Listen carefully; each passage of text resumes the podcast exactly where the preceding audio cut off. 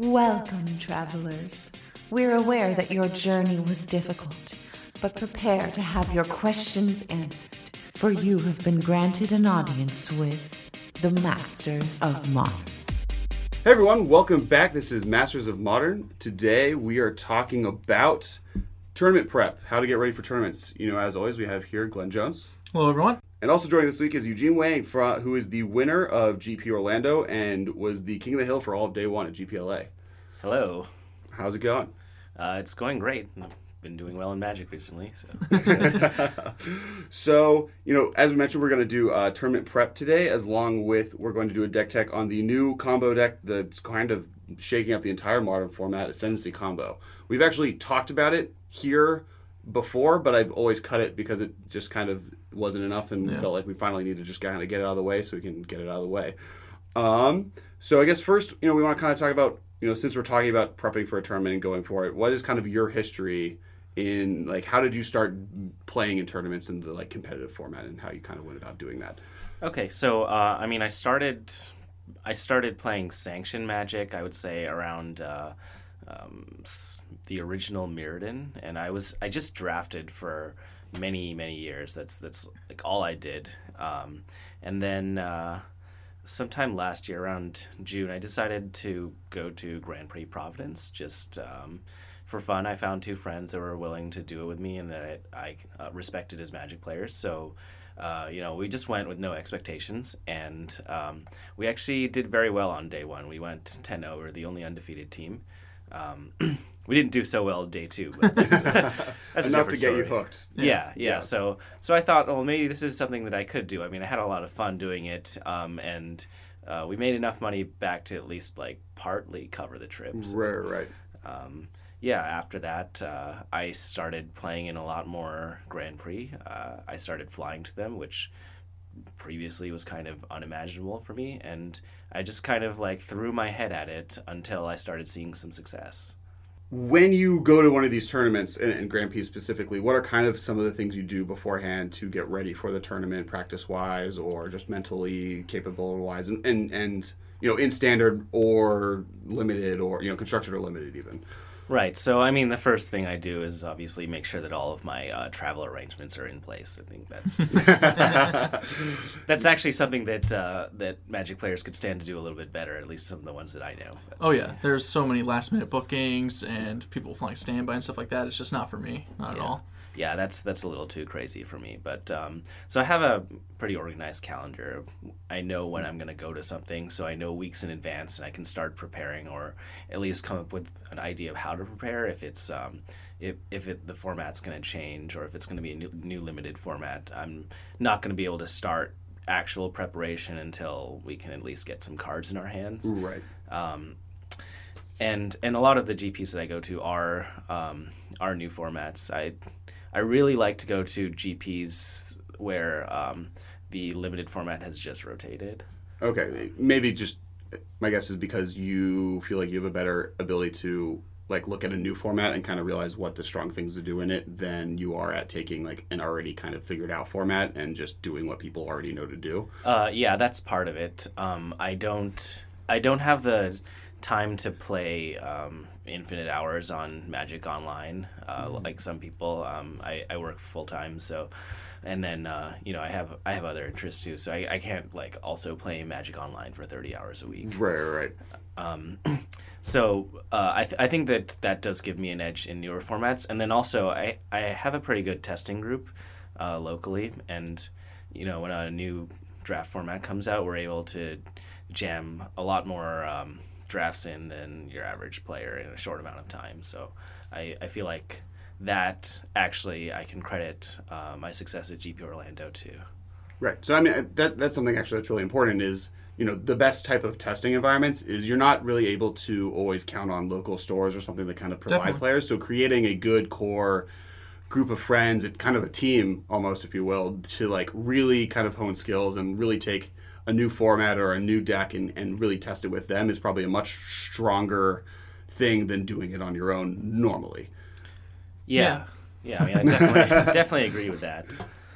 Yeah, Eugene and I actually live at essentially opposite ends of uh, like Los, the Los Angeles area, so our our groups don't overlap much. Although I have drafted over his place, uh, I think at least once, maybe twice, uh, for sure. And we do the exact same thing, especially prior to pro tours. You know, we'll actually get like you know six to eight guys, and we'll go to different pre-releases and just try and win as many packs as possible, and you know conserve those to draft as many times as we can in, in preparation for that event. Because it's definitely true. You know, the week before the set actually comes out and uh, after the pre-releases happen, that's a week where you know you have access to product, but not you know unlimited access to product. So if you can, any prep you can get during that time is essentially you know a, a big leg up uh, over the course of the week.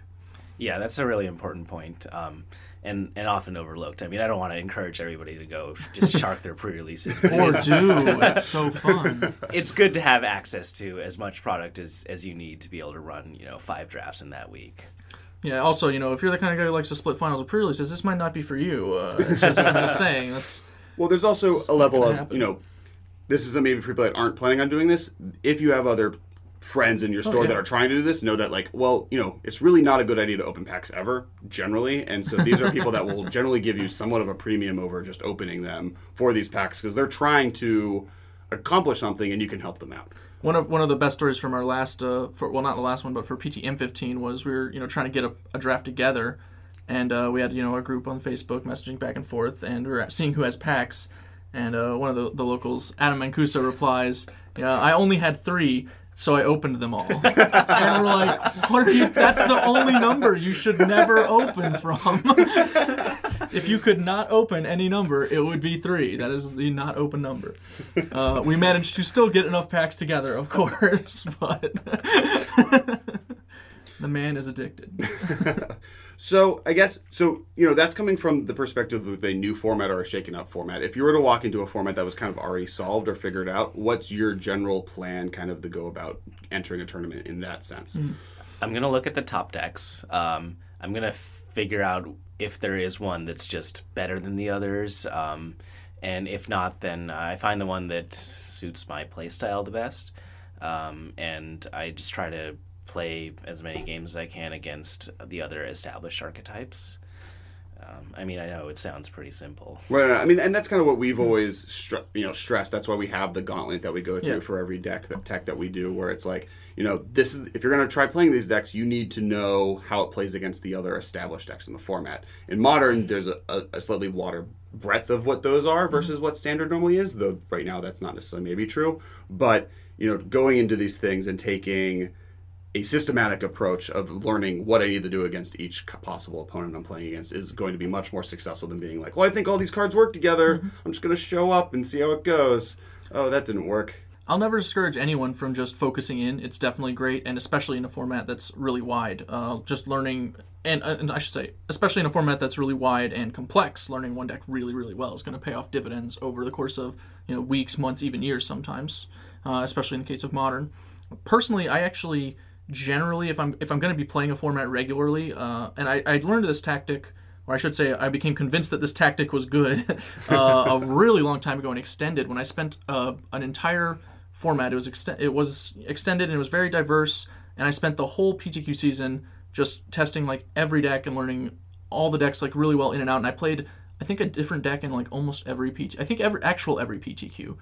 And uh, I eventually just won one with, like, and it was literally just you know that was the deck for that weekend. And, know, Right, But I was only able to do that because I had that deep knowledge. Like I didn't have to test that deck extensively because I'd already played against it a bunch of times and I was testing all the other decks, you know, and, and I was able to convert any knowledge that I was missing. I was able to think it through and it's like, well, what do I know from what I already know and how can I put that to use in this situation? So when you know a format really, really well, you can that's when you can actually afford to kind of make those moves. But in general, you definitely want to stick to what you know unless you have the time to make that kind of commitment. Right, and, and something that's interesting about modern is it kind of does give you a little bit of that time, and and the benefit of that on the other end is even if you're just honing in on a specific deck, the best way to learn how to beat other decks is to play with them. Because if I'm playing with a deck, then I know what I'm afraid of, and then I can know ahead of hmm. time. Oh, okay, well, you know, Affinity is afraid of these things happening to them. Let me do those things so that they lose. Absolutely. Like, um, even if even if you're just gonna hone on one deck, you really re- do want to play the other as the other decks. Um, and and in a format like modern, that's I think that's um, even more true because uh, there's a lot of powerful things that you can be doing in modern. If you don't play the decks, uh, you don't really know that that well when they're going to be able to execute like what their critical turn is. Um, hundred and percent. A lot of the time, you'll actually be living in fear that they can do something crazy on a, a turn earlier than their actual critical turn is if you don't play those decks. One of the other things that's huge, and you mentioned affinity, so it's a, it's a pretty good example. Uh, you learn when you can go for powerful things with you know your deck. So say I'm playing affinity, I know the kinds of damage I can do, like what kind of clock I can present, and I get good at counting all of that stuff. Uh, but one of the things that's harder for you to actually figure out is exactly when and how your opponent can kind of disrupt you. Uh, you usually find out when you get got, which, you know, in testing that's fine, but at a tournament, you know, when you're all of a sudden like, oh, this is the turn where he's going to have the mana to kill my guy and be able to stop a cranial plating, that's bad. Like, that's a bad turn. Uh, and playing the other side teaches you that because that's when you're looking for the holes. Right. And you see like, oh, that's the turn where I can present two spells the fastest, and if he has doesn't have the right thing at that point, then I get to win. Uh, and, and the tables can turn that fast, especially in modern. You can just suddenly reverse things. All right, so you know we've you know we've been talking kind of in theory land about what you would kind of go about, but I kind of want to hear like what was your process and what did you go through, and, and then eventually maybe walk us through some parts of what you did to do GP Orlando, and you know eventually won that tournament. So there's got to be some amount of interesting, valuable information that you kind of learned from going through that process and interesting techniques you had going to do that. Yeah, we know first you spent right? all weekend just getting lucky. So Friday night's really what we want to talk about. Well, Friday night, I actually did absolutely nothing. I flew in, um, I had a steak, and then I went to bed. But uh, the two weeks leading up, great. yeah, it's a lot of uh, so I guess the prep started at the pre-release. Um, just trying to win as many packs as possible. It actually didn't go that well, but we, we got enough that we were able to run drafts uh, every night of the week until the actual set came out and was available for purchase. Okay. Um, and then uh, I did one release sealed event and then continued to do drafts. Um, so I would say did I think nine or ten drafts before uh, before the Grand Prix, Okay. um, which was enough to get a sense of how the format was different from other formats. Um, in in my experience, uh, it, those ten drafts, I felt like it was um, relatively slow and um, like the. I mean, obviously, just from looking at the spoiler, you can see that the critical turns are three and five. Right. Um, it's really important to get your land drops. So a lot of people were on 18 lands. I generally agreed with that, although I did not play 18 lands in all of my decks for various reasons. Um, and um, I also got a sense of like when to start taking uh, non-basic lands. Um, you know what cards I'm willing to prioritize over them, and then there was kind of a line, and uh, below that I would just take a non-basic land and draft. Um, and that that paid off because I was able to have good mana in um, my first two drafts and reasonable mana in my uh, top eight draft as well. So now that you've kind of gone through and you, you were at the GP and you kind of figured out what your plan was and you won, you're now going to the Pro Tour. Uh, yes, Okay, that's correct. And so you're going to Pro Tour. You're going to Pro Tour Fate Reforged in Washington D.C. Um, and the format is modern. Uh, yes. Okay, so what kind of do you have? What What are your current plans going to that direction? What do you think?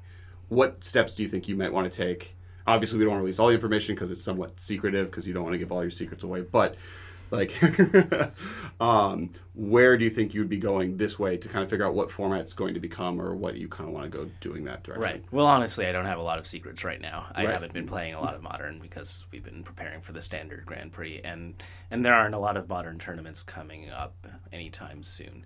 Uh, that said, um, I I have been reading about the format. Uh, people have said that it's changed a lot because of the printing of a few key cards and Khans, namely Jeskai Ascendancy, Treasure Cruise, and Dig Through Time Right. and that uh, this is basically. res- I mean, some people are saying that you have to play Island in your deck. I'm, so It's it's been said, yeah. Uh, I think prior to the last Modern Pro Tour, a lot of people actually delayed working on the format until the banned and restricted list announcement because they expected change, and it had been kind of like subtly implied there would be change. And this time, I think people might be operating under a similar impression in some ways. Uh, because they expect Wizards to kibosh this, but I'm actually less sure that that will happen. They, they may kibosh Ascendancy, but something like the Cruise and Dig, like even if those might necessitate a banning, because I do think Cruise is probably better than Ancestral Vision, which is banned. Right. Uh, I, I think they're much more interested in like actually having a PT that looks different from the last PT Right, right. than in going out of their way to make sure that the format doesn't get too degenerate. Because you know it's not that big a deal if Modern's degenerate for a couple months. It, it just really isn't. Yeah, Like in the grand now there- of there's a. GP. The the new PPTQ system doesn't start, so there's Yeah. not even like local store run major modern tournaments. So they they, they do kind of have a, an interesting window where they kind of can just let it be crazy for a couple months and then figure out where to go from Yeah. there. So it'll it'll kind of actually depend a little bit on how they want that Pro Tour to look, uh, less so than maybe how powerful the cards actually are. I think so. Th- there's both pros and cons to uh, waiting on the development. I am curious uh, who you're if you know who you're planning to prepare with already. Are you going to stick with your your local group? I imagine you will, regardless. But are you also maybe working with some uh, some of the teams or anyone outside of the state? I don't have a team yet. Oh, so you know, Teams out there, free agent. Uh, yeah, I, I haven't really started looking for course. that. I mean, it's it's pretty far in the future. But plus, plus, we just kind of got off. And the next thing I kind of want to talk about is that's what you get for qualifying so early. I just want to point that out. Qualify- the later you qualify, the easier all this is to just fall into place. Um, I mean, and we just did come back from GPLA. We, I mean, Yeah. we all played in that, and and that took an extreme amount of testing because standard really doesn't balance out anywhere close to even now after the GP. The fact that the top eight at GP, the G, GPLA was completely different, or not completely different, but very close to completely different. It was different. than- significantly different, yeah. And and the metagame was also, I think, significantly different from the Right. Pro Tour. You had a lot of the Pro Tour players on their way back, and uh, and many of them reprised their previous decks, but some of them didn't. Some of Right. them changed. Well, I think someone said we had of the 27 best players in the world right now, we had 22 of them at GPLA. That sounds credible. Did see a lot of them in the room. Yeah. Right, right. Um, so yeah, I guess before we, you know, you played a very unique, or at least unique deck walking into the format, and no one really expected coming in for the standard GP. Do you want to talk about kind of how you came to decide to play that deck, how that deck kind of plays, go through the deck itself, and maybe see if that's kind of a good place to start uh, standard right now? All right, so uh, I played the Sidisi Whip Reanimator deck. Um, it was featured at the Pro Tour. Um, Christian Seibold received a deck tech video on that. Um, and the core of the deck is four Sidisi, four Whip of Erebos, as you can guess from the name. um, the Whip of Erebos serves two functions um, in the metagame. Uh, first, it gives all your creatures lifelink, so uh, if you play it into a reasonably developed board and get an attack in against the Jeskai Wins deck, uh, you'll probably gain enough life to negate two of their big burn spells. Uh, at which point it becomes very difficult for them to execute the get you down to eight and then just kill you with Right. burn spells. And the whip is still in play. It's not like it went away, so Right, they still yeah. have the problem of it being around. Right. So they have to deal with it uh, at like very quickly, or they won't be able to kill you in any way. Um, and then um, the activated ability is really for uh, whipping back Hornet Queen and Sidisi um, to create a permanent board presence with the activated ability. The Hornet Queen's what you want to be doing uh, ideally, but if you have none, then you can whip back Sidisi. When you whip back Hornet Queen, you get uh, four Death Touch flyers, uh, which pretty much stops any reasonable attempt at a creature-based attack on you. Right. I mean, when it comes down to it, I don't.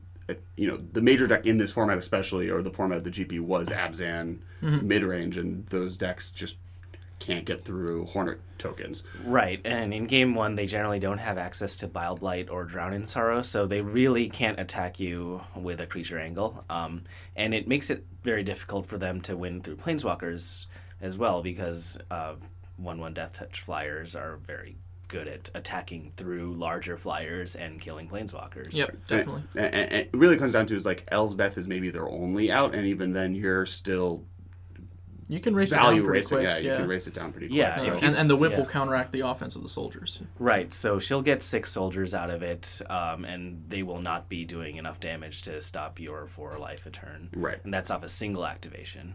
Okay, so you know you you kind of noticed that this had a good strength and format. How did you did you test much against it? I know you had a kind of an, like six other people that jumped on board with the deck with you.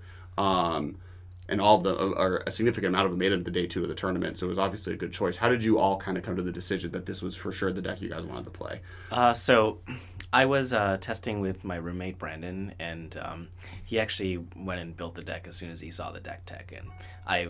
I was not taking the deck seriously at that point, but we just started playing some games where I was playing the the big two decks, Jeskai and Abzan, and uh, he was consistently crushing me. So I thought maybe there is something to the deck, and then like basically every time he played the whip, he would just beat me. So uh, I thought this is something I should take seriously. Right. Um, so we we started playing some more and figuring out how to tune the sideboard, um, and and we kept playing against the the two big decks and and also against the uh, blue black control deck that came out of the pro tour and and it was doing really well in testing so i just i started championing the deck with the rest of the play group um, and uh, managed to get three other people on board we all made day two Right. Yeah.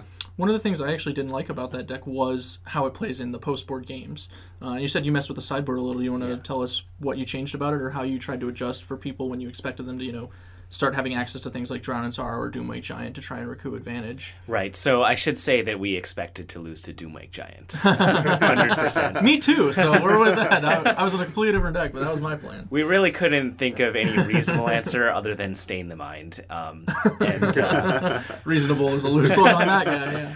Between the four of us, we played against uh, Doomwake Giant decks three times. We lost every match, just not even close. I played once, and it was my intentional draw at the end of the tournament, so it was pretty good time. That is good timing. Um, yeah, so assuming that that was just a, a dead loss, um, we. Uh, it, I, I did get the sense after playing sideboard games that uh, every single deck was able to recoup a lot of their disadvantage um, structurally through a good sideboard.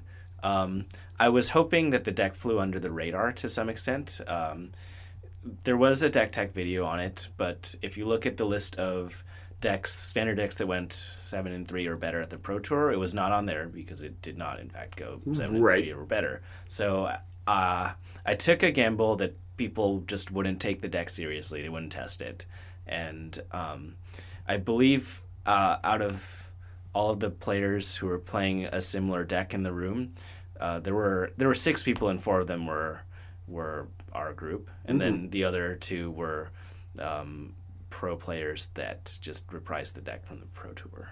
Okay. Um, I guess so. Then, lastly, before we kind of get to the deck tech and move on, um, what was? Do you have any favorite moments from either of the GPs? What was like the best thing that kind of happened during those two situations? Any games that were really interesting? Any kind of stories like, oh, I'm that. Well, I mean, obviously, my favorite moment was hoisting the trophy. Let's, not, let's not be dishonest here.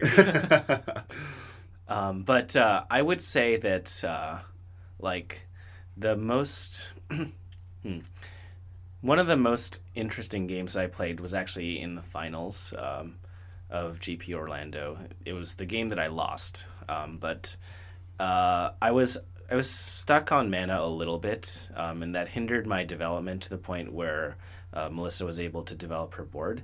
But I was holding an Arrow Storm, and um, I I thought that I was playing to the best of my ability to try and get her low enough, but I also had this um, conflicting objective in my mind where uh, I had all these cards in my hand, and I thought if I um, if I die before cast getting to cast a significant number of them, um, then then I would.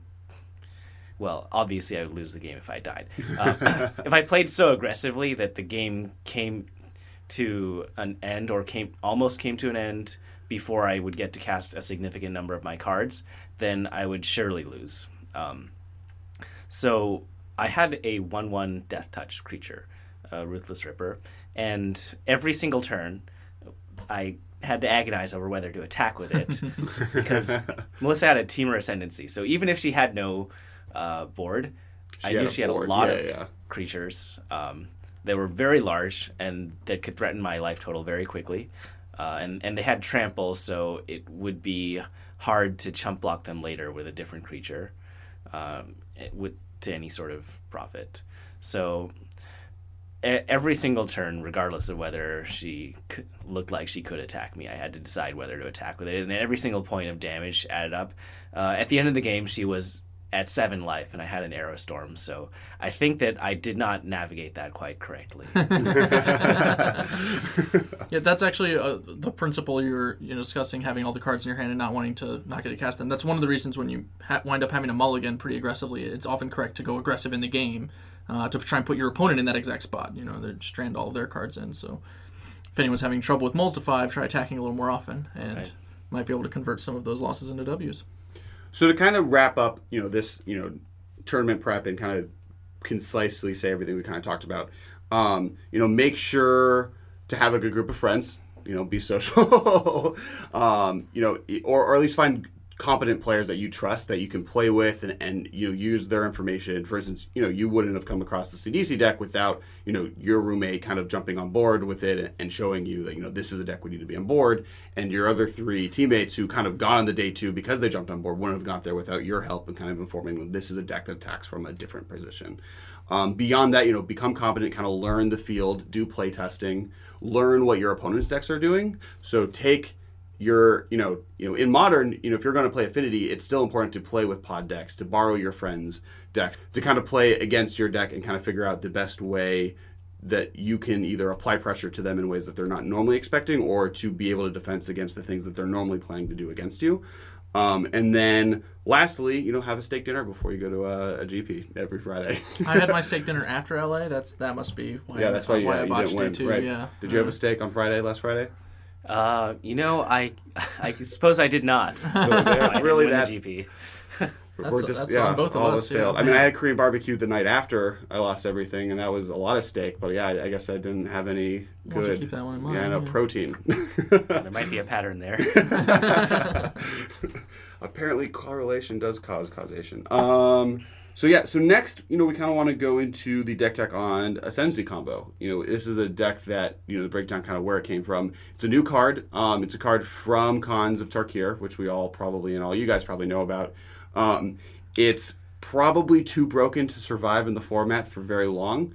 Uh, you know, modern has Wizards has tried to make modern a format that is all about turn four, and they have been tried and made active banning attempts to prevent any deck from consistently being able to win before that. And this is a deck that can consistently win on turn three and can just and often can win on turn two. Yeah. So putting taking this deck that is you know hard to hate out, functions on a level that other decks don't function on, functions at a level that Wizards has banned other decks just because they function on this level, like Eggs or Storm, where it's not an interactive combo deck. Um, makes it seem like it won't survive very long, but we do want to address it because over the next six months or three months, at least until the next Pro Tour, where when bannings normally would happen, we're all going to have to live with this deck being in the format. For sure. Um, the the main card, you know, Jeskai Ascendancy, what it does is it's a blue, a white, and a red. Um, anytime you cast a non-creature spells, a non-creature spell, you loot. So that means you draw a card and discard a card, and you untap all creatures you control, and they get plus one, plus one. So it kind of does like 16 different things. It feels like they just kind of Yeah. stapled It, abilities. it has a lot of text, and to be honest, I'm really curious as to which one was last. because without one of these lines, like it's a completely different Right, uh, right. player in every format. So every single one matters. Um, you know, one of the other things that kind of make it, and you know, we, we're kind of going to go through cards. That's ascendancy. You know, the other thing that it's generally trying to do is get mana dorks in play. Now, mana dorks have classically been good, and this is one of the reasons it accelerates to turn two very easily because a turn one Birds of Paradise into a turn two ascendancy with a, a Gitaxian probe, which lets you, you know, play a spell for free. You know, starts letting the chain go off as the turn. Because the way it works is every time you cast one of the many blue spells in the deck, which are all one or not blue spells, many cantrips in the deck, let you know starts the chain over, gaining you mana, drawing you cards, and you know the loot also lets you make sure the draw, cards you draw are the cards you need to draw, and it just keeps the chain going until you eventually just out mm-hmm. kill them either with a relatively infinitely large birds of paradise or using glittering wish which we'll talk about to get one of the main win conditions of letting you burn out your opponent by doing damage how big your creature is to their face Yeah. It's important to note that if you have only one mana dork in play, the only spells that actually generate mana in this way are Gitaxian Probe, Manamorphose, and Cerulean Wisps. Uh, because you get the additional untapping you're not from Cerulean Wisps, and you don't have to pay mana for the previous two spells. They, they just net out the same.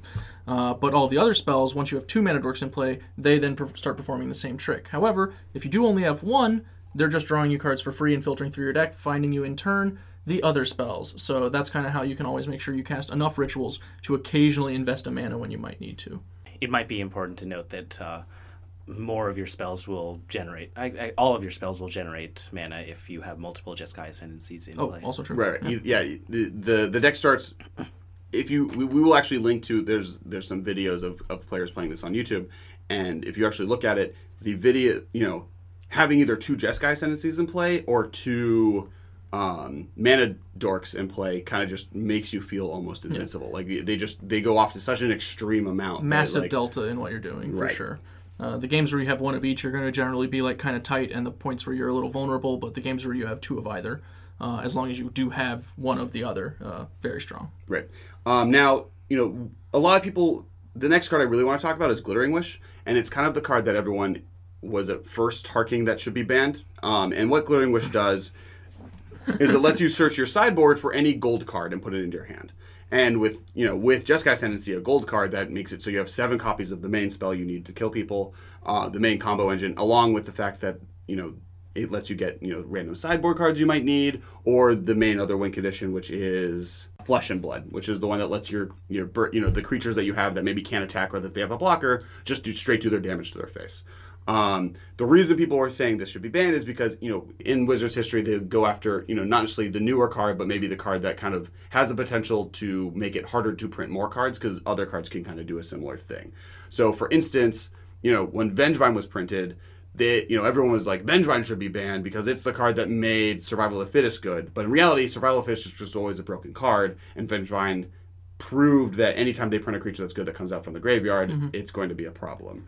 I don't think we'll be seeing a Glittering Wish ban in this particular case because Glittering Wish does nothing to change the speed of the deck, actually. Like, the deck will still be able to win on the same turns, just slightly less frequently. And Wizards has placed such a strong emphasis on making those turn two and three kill decks off limits. You know, like Storm, they haven't banned, you know, the Pyromancer Ascension or whatever. They banned Seething Songs because that's what they saw as the contributor that to sped it up. making that turn two win uh, most frequent because of the ability to actually get two mana out of a ritual, which none of the other rituals do.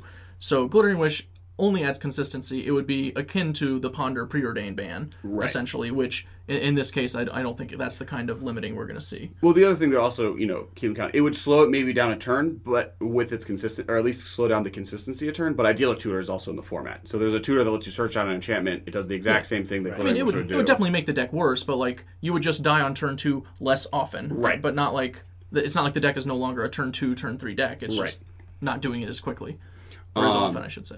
Um, the last piece, you know, the last card that is also from Khans and is kind of one of the things that puts a lot of decks in the format into overdrive, and this one especially is Treasure Cruise. This is a card that you know the deck could whiff. Like there is a chance that you know the deck will try doing all of its things and then just draw too many lands or too mana, too many mana creatures and not enough of the spells that actually you know and enough of the cantrips. But what Treasure Cruise kind of lets it do is it kind of lets you just dig your way out of that. If you have a Treasure Cruise in hand, this deck is very good at filling up your graveyard um, and lets you kind of just draw three cards and start over again. It's almost a reset button on the whole situation, and making it so it's almost impossible, not impossible for you to kind of draw out your deck and end up with nothing, but it makes it much more difficult for you to mess up in playing the deck.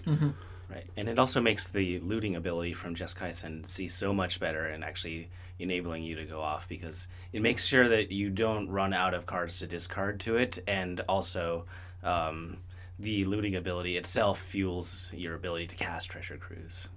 One of the primary ways to fight a deck like this one is also discard effects. Inquisition of Kozilek and Thoughtseize are easily two of the best cards you could be casting if you know your opponent's playing Jeskai Ascendancy.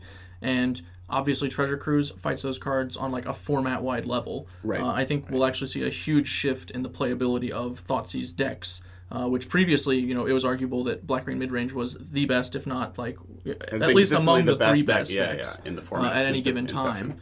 Uh, and now with the printing of Treasure Cruise, it's entirely possible it's not even one of the best decks. Right. Uh, because that card is so incredible at fighting against Liliana, Thoughtseize, Inquisition, Right. and it really could warp the format in that way. Well, it, it's really it's interesting and kind of like a weird perfect storm situation that the deck that, that you know Jeskai Ascendancy's biggest weakness would be Jund or or Green Black XX because of Thoughtseize, because of Inquisition, because of Abrupt Decay. But along with this card being printed, they printed Treasure Cruise, which is the biggest nail in the coffin for that deck being possibly playable in the format. So it's like there's one deck that would be theoretically very good at fighting this deck, and it's no longer playable because blue is just now the color that everyone's playing because it just destroys what this deck is trying to attempt to do. I think that um, the deck that becomes the deck that um, that black green mid range was possibly is uh, blue white red control. It is its disruption elements are slower, um, but it does have the ability to uh, disrupt plays through counter magic, and more importantly, it has very cheap removal for the mana creatures, which can stop Ascendancy from going off as quickly and buy them enough time to where they can uh, start using their counter magic to to stop what Ascendancy is doing.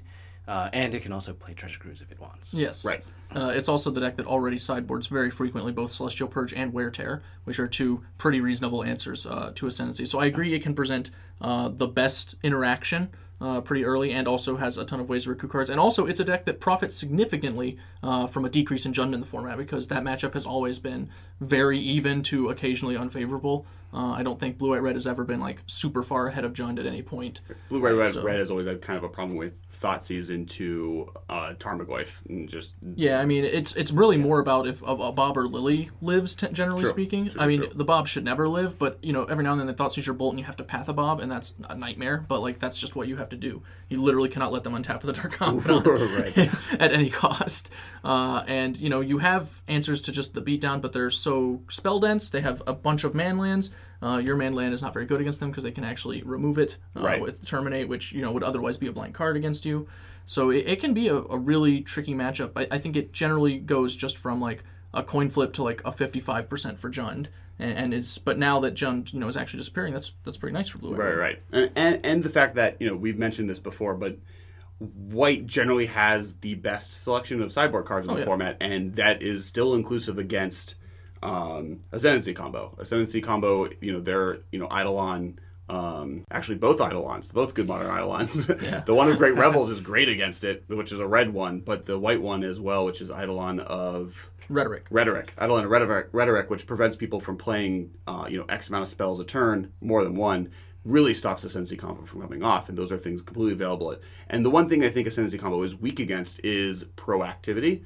So there is nothing really in the deck that stops people from doing their own thing. So you know, just guys like there, you know, as we talked about, there is no lightning bolt in the deck. There's no removal in the Yeah, deck. it's so solitaire. Like, so You- it's it's really just it's going to do its thing. So as long if you, what you're doing either stops their thing or is you know possibly puts them on the you know on the left foot, so you can kind of kill them ahead of time, then it might have a decent matchup against their situation. Um, being proactive definitely is um, it, probably the answer to that. Like if you can pro- provide a proactive plan along with disruptive disruptive elements and it's not weak to treasure cruise, then I think that's the key to beating this deck. And actually, a lot of people have said that blue red delver has all of these things because Right. it can present a clock on turn one, and then all of its disruption is one or two mana, um, so it can stop them long enough. Um, and refill its hand with Treasure Cruise. Oh man, coincidence.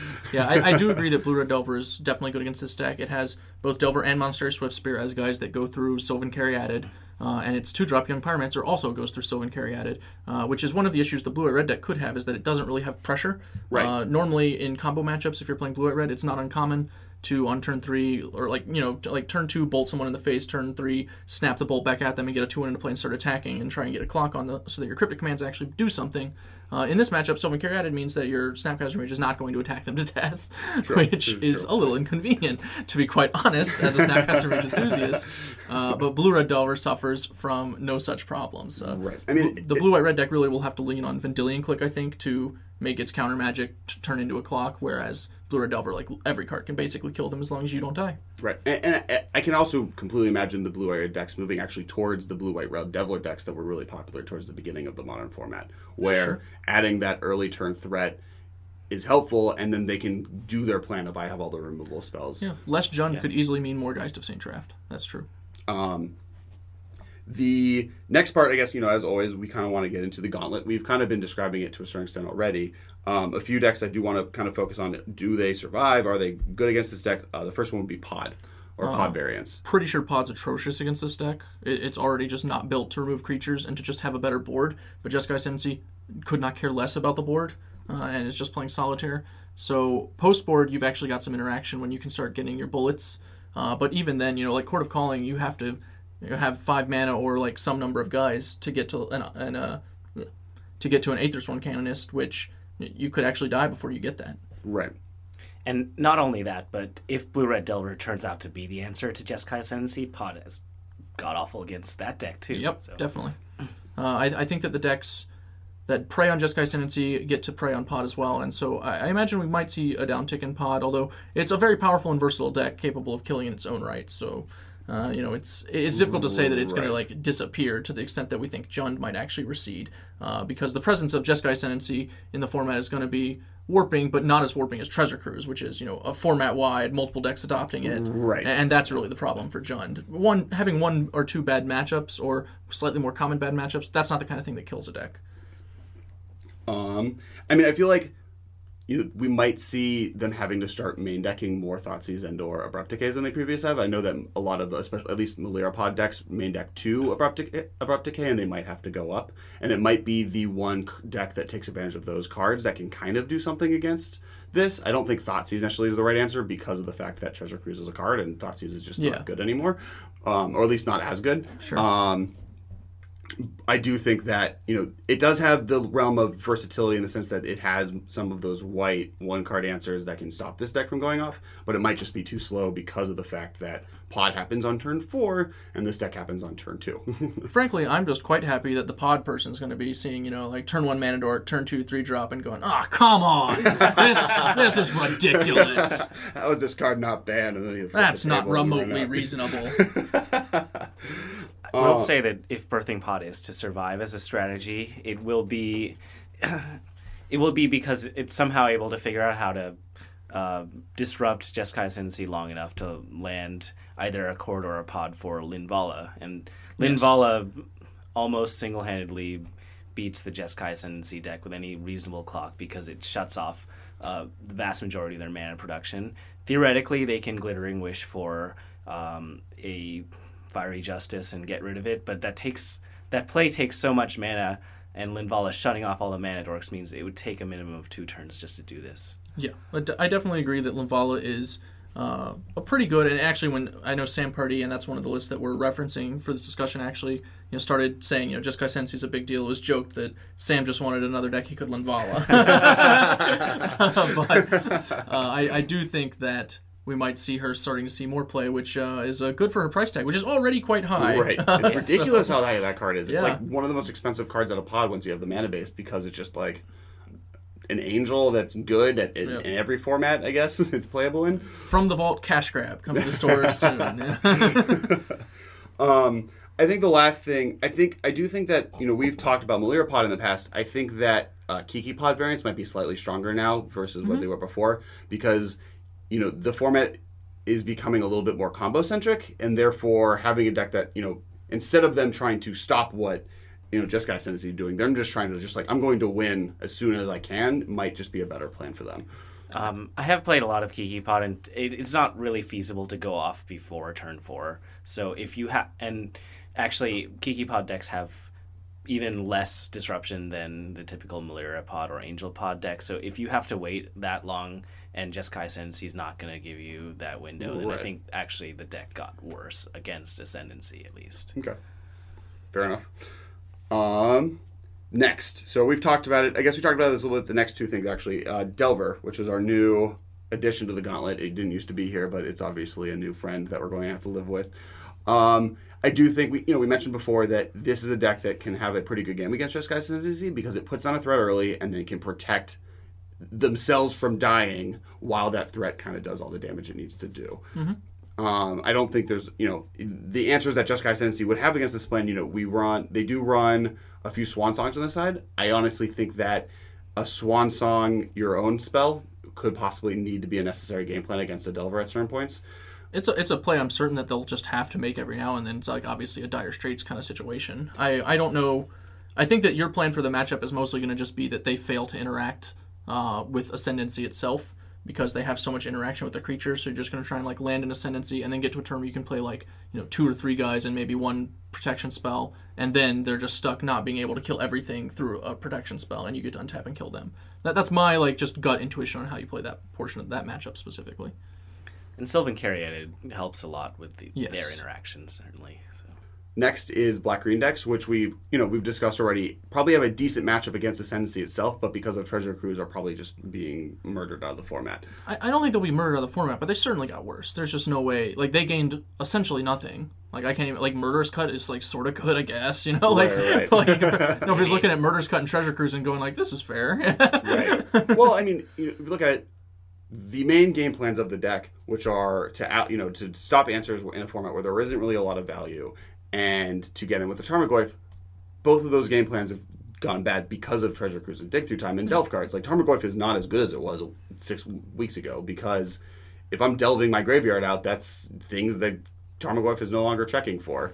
Yeah, the he- thing that they thought, worse. yeah. So I mean, a lot of their game plans have kind of been hit, and I don't think they really gained very much. I don't think that you know even Murderous Cut. I don't know necessarily if it's that much better for them than Dismember. Partly because of the Tarmogoyf problem. Partly because a lot of their cards like cards in their graveyard, and that's the thing that gets rid of them. Yeah, it, it's definitely the deck is worse. I mean, I, like I said, I don't think it's going to disappear anywhere. I, I imagine that we might see, you know, maybe a Bloodbraid Elf or something come back uh, because if, if they're going to leave these, Yeah, yeah. these things around, because like the deck could certainly use some help. Um, it it just is a worse deck, and it'll depend on how the metagame develops develops and the ban and restricted list changes. Right.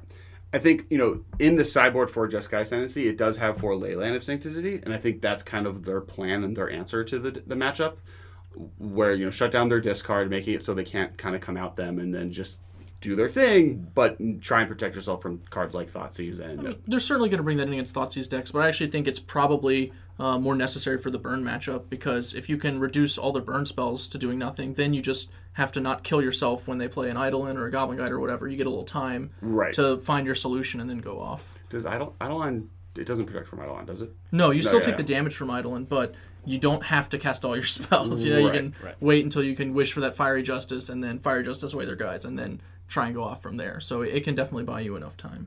Next, you know, we mentioned earlier Affinity. Uh, Affinity is, I think, what I would imagine the game plan is to try and kill them as soon as possible. Um, you do have things you can bring on the side. You know, Affinity does. We talked about, you know, in the deck tech, Spell Snare, not Spell Snare, Spell Pierce. uh, Spell Pierce, um, burn spells, and Thoughtseize that it can bring in to kind of help deal with the matchup. But I think it's really its game plan A is to try and just kill them as soon as possible.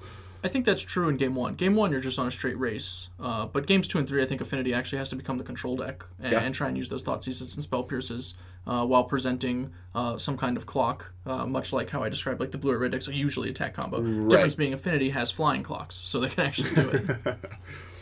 Um, and lastly, Splinter Twin. Um, this is previously the premier combo deck of the format. oh, the mighty.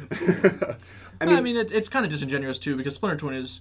It's basically like the converse of Birthing Pod, right? Like Birthing Pod's like a mid-range deck that can combo you, and Splinter Twin's like a combo deck that can mid-range you. like, it's it kind of flips back and forth. And you know, a lot of these decks we mentioned didn't get a whole lot, and this is a deck that did gain dig through time, which makes the deck, Vroom, vroom, vroom. which is you know, it's kind of the, it's now much more consistent at comboing off as a deck, so that definitely does help it. Uh, it still only can happen at, at turn four. It doesn't go off any earlier than that, so that is still a problem. But it also has interaction spells, unlike other decks in the format that kind of got hurt by the recent cards being added. Right, and it's single greatest predator, Jundis, as we say on the downswing. So Right. that will definitely be very helpful to Splinter Twin. It's it probably gains, I would say, aside from Jeskai Ascendancy deck itself, which obviously gains an entire deck, it probably gained the most from Khans of Tarkir because you know its bad matchups going to be played less. Uh, some of its more competitive matchups will also be played less, uh, and it gets a sweet card to fight off everybody that it uses, you know, in a much more dangerous way. Like Blue Red Delver's treasure cruises are drawing, you know, like burn spells and remands and delvers or whatever. Splinter Twins like trying to dig through time into kill you, you Right, know, right. like or treasure cruising to kill you. like turn five they can treasure cruise into a uh, pestermite into the the wi- the win the next turn with like all at the end of your turn and then they untap and win and you could have even you know thought seized on their turn and it would it was Yeah, irrelevant. it's huge. It's huge. Right, and the deck has enough interaction with the mana guys that it can actually stop Slow down the- ascendancy yeah, yeah, yeah. long enough to get to turn four or five and win.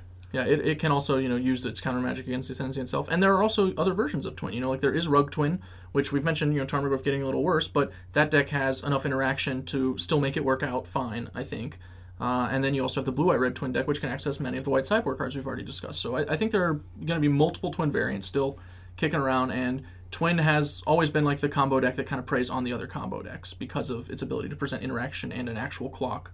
Uh, so Right. I mean, tempo counter combo has always been somewhat strong against those because you know it's not like a regular tempo deck where there is a time variant. It's it's not this wins when it wins. It's just you know making sure the other deck doesn't win yeah, first. Twin can do a bad Delver impression, but it's still a Delver impression, you know, at the end of the day. right and i mean you know we going back to you know how would you win if you were playing uh jeskai ascendancy against twin um you know once again the swan songs in the sideboard this is kind of one of the matchups it's there for swan song has always been somewhat decent against you know them if you're not worried about them getting additional threats and a clock that you know sometimes you do need to be worried about but you know if you know with just jeskai ascendancy they're going to either win or they're going to die and it's whoever combos off first. So them giving getting the two two flyer for their tempo plan isn't as problematic as it could be for other decks, giving the tempo combo deck a another threat.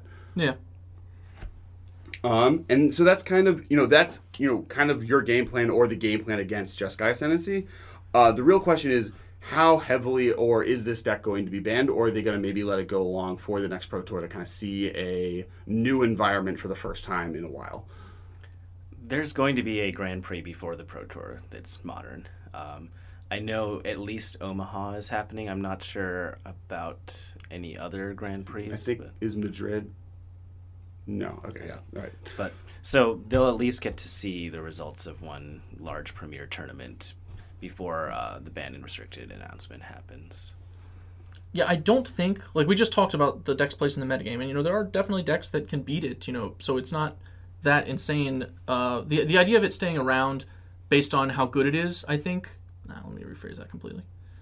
The idea of banning it because it's too good, I think, is not really a, reason to ban it. It seems like it is good but not insane.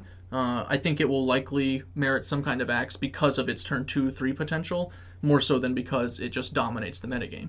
Uh, I, I could be wrong. I've been like pretty down on the deck just in general because I don't like combo decks that look like it. You know, they're Right. just not my speed. I see him walking across the street. I'm like, oh, I'm not going over there. I mean, we have I have at least an entire deck tech kind of on this deck where we just hated on it for 20 Yeah. minutes being I like oh, I don't can't like be it." playable that deck seems really bad and then like that weekend it won you know some 50k somewhere and we are like oh and then people started posting like oh no this deck's the real deal and a problem and it was just like uh we ate you know ate our shit I was like no we didn't I deleted it Let it never be said that I, I backtracked. I still don't think it's that good, but uh, based on just the rules Wizards had set forth for the ban and restricted list, it seems likely that it will take some kind of hit. Right. I, th- I think I think banning wise, I think Treasure Cruise and Jeskai Ascendancy are very, very, very much possibly on that chopping block. And I think it's possible that Bloodbraid Elf could be unbanned because they want to kind of make up for the fact that they're taking these cards. Well, I always thought Bloodbraid Elf was just, you know, took a bullet basically. Like he, was, right. he, he, he didn't do that crime. no. He's the fall guy. Um, I didn't rob that bank. It's my brother. um, I think that you know, dig through time will survive. I think dig through time doesn't speed up much decks, but it does make them a little bit more possible to survive, and it lets one of their premier delve cards kind of survive in the format in a way that's powerful. I don't think Treasure Cruise is doing something that another band card does worse. Yeah, And- I, I, agree with that premise. The issue I have is that the decks that are going to play Dig Through Time, I mean, most of the Treasure Cruise decks would probably be willing to play it if Treasure Cruise was banned. Like Blue Delver's like, all right, fine, I'll play with this one. Uh, but the decks that we're choosing to play Dig Through Time over Treasure Cruise, like specifically uh, ones like you know Sca- uh, Scape Shift and Splinter Twin, like the card is so good in those decks and so incredible against most of the ways people interact that I I don't know. It might just still be too good. I, I th- I'm definitely like interested to see it because at the end of the day, it, got, it costs two mana. and That's a huge difference. Right. Uh, but you know, the effect of a dig through time is way better than the effect of a treasure cruise. I would much rather get two of my top seven then my random top three in probably almost any format. Uh, the, the only exception would be a deck like Burn, where all of my cards do basically the same thing. Right. Uh, so deck, decks that are like that, uh, it's different. But any any deck that's trying to assemble an actual card that might be better than another card is going to be pretty interested in Dig Through Time, and that's the vast majority of Magic decks. And, and I, I guess my theory on this is more based on the fact that a they don't want to like completely wide sweep kick their newest mm-hmm. m powerful cards out of Oh, a I get format. that. Yeah. And it That's why lets- Death Ray Shaman stuck around so long. For Right, sure. right, and, and and I think that they kind of have to get rid of Treasure Cruise. I think Treasure Cruise is kind of just like an obvious needs to get rid of. We'll dig through time. We'll make these decks more consistent. It doesn't speed them up, and it also gives you know value in a different way than the format was needing. And a lot of people are talking about we need a value engine in modern. Modern blue decks specifically have always been kind of on the, the back foot because we don't have any of the good value engines that are offered to the other you know the other color strengths they have blue doesn't really have that card draw engine They- don't have something that specifically competes with like Pod and Liliana, uh, which is true. But you know, neither do a lot of decks. So it's like uh, you know, kind of I'm okay with that. I mean, I would much rather just you know get rid of the other ones than add something insano. Uh, Right. but I, I'm interested to see how it goes. Uh, my one of my friends is staying with me this week, Chris Fennell, and he said uh, he's, he was just joking, obviously, but he's talking about the Pro He's like, I don't know what I'm playing, but it has four rest in peace in it. so he's just like, he's off it, off it completely. There's no there's no helm of obedience in modern, right? Nope. That's not a card, right? Okay. Just just rest in peacing. Um. So yeah, I mean I, that's kind of the deck, and that's kind you know that's really the problem that it really offers the format. It did shake it up. You know, modern is a completely different landscape than it was six months ago or three weeks ago, really, and that's very interesting. I do think that there are a lot of different things that Wizards has just stated is the rule for modern, and the cards that have been added to the format that made this deck possible all break those rules and it makes it a situation where it's most likely there's going to be some answers to it i don't think that the cards like glittering wish are going to go away as we mentioned because you know these are cards that just you know aren't actually inherently the problem glittering wish without this card doesn't really do anything that powerful and they can print a hundred thousand gold cards and still won't run into this problem it's the engine card of what jeskai ascendancy is doing the fact that it has these weird three stapled on abilities that all do something overtly way too powerful together that you know you're seeing problems in standard in a format where there's no way to tutor it this is just above and beyond powerful in the format where Whoa, it's like whoa! Let's give Meletis Astronomer his due.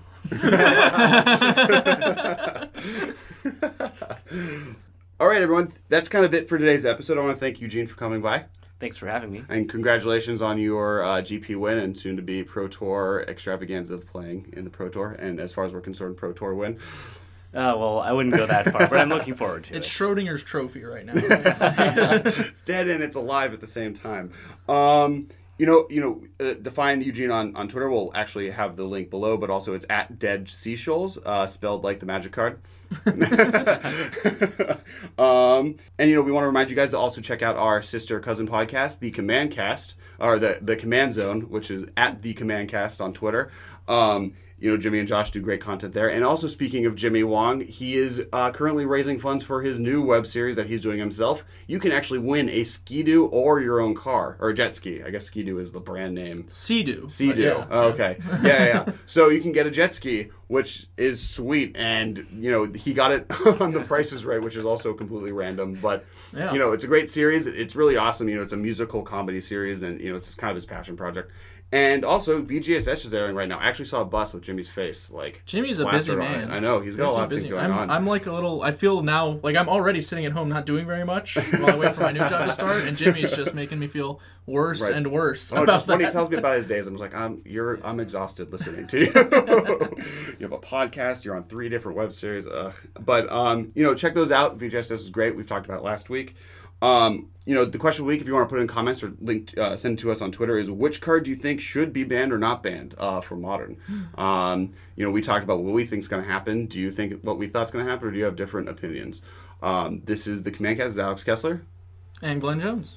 and we'll see you next week. Thank you for your attention. For further inquiries, send an email to the mmcast at rocketjump.com or ask us on Twitter at Kess Wiley and at Secluded Glen. See you later, alligator.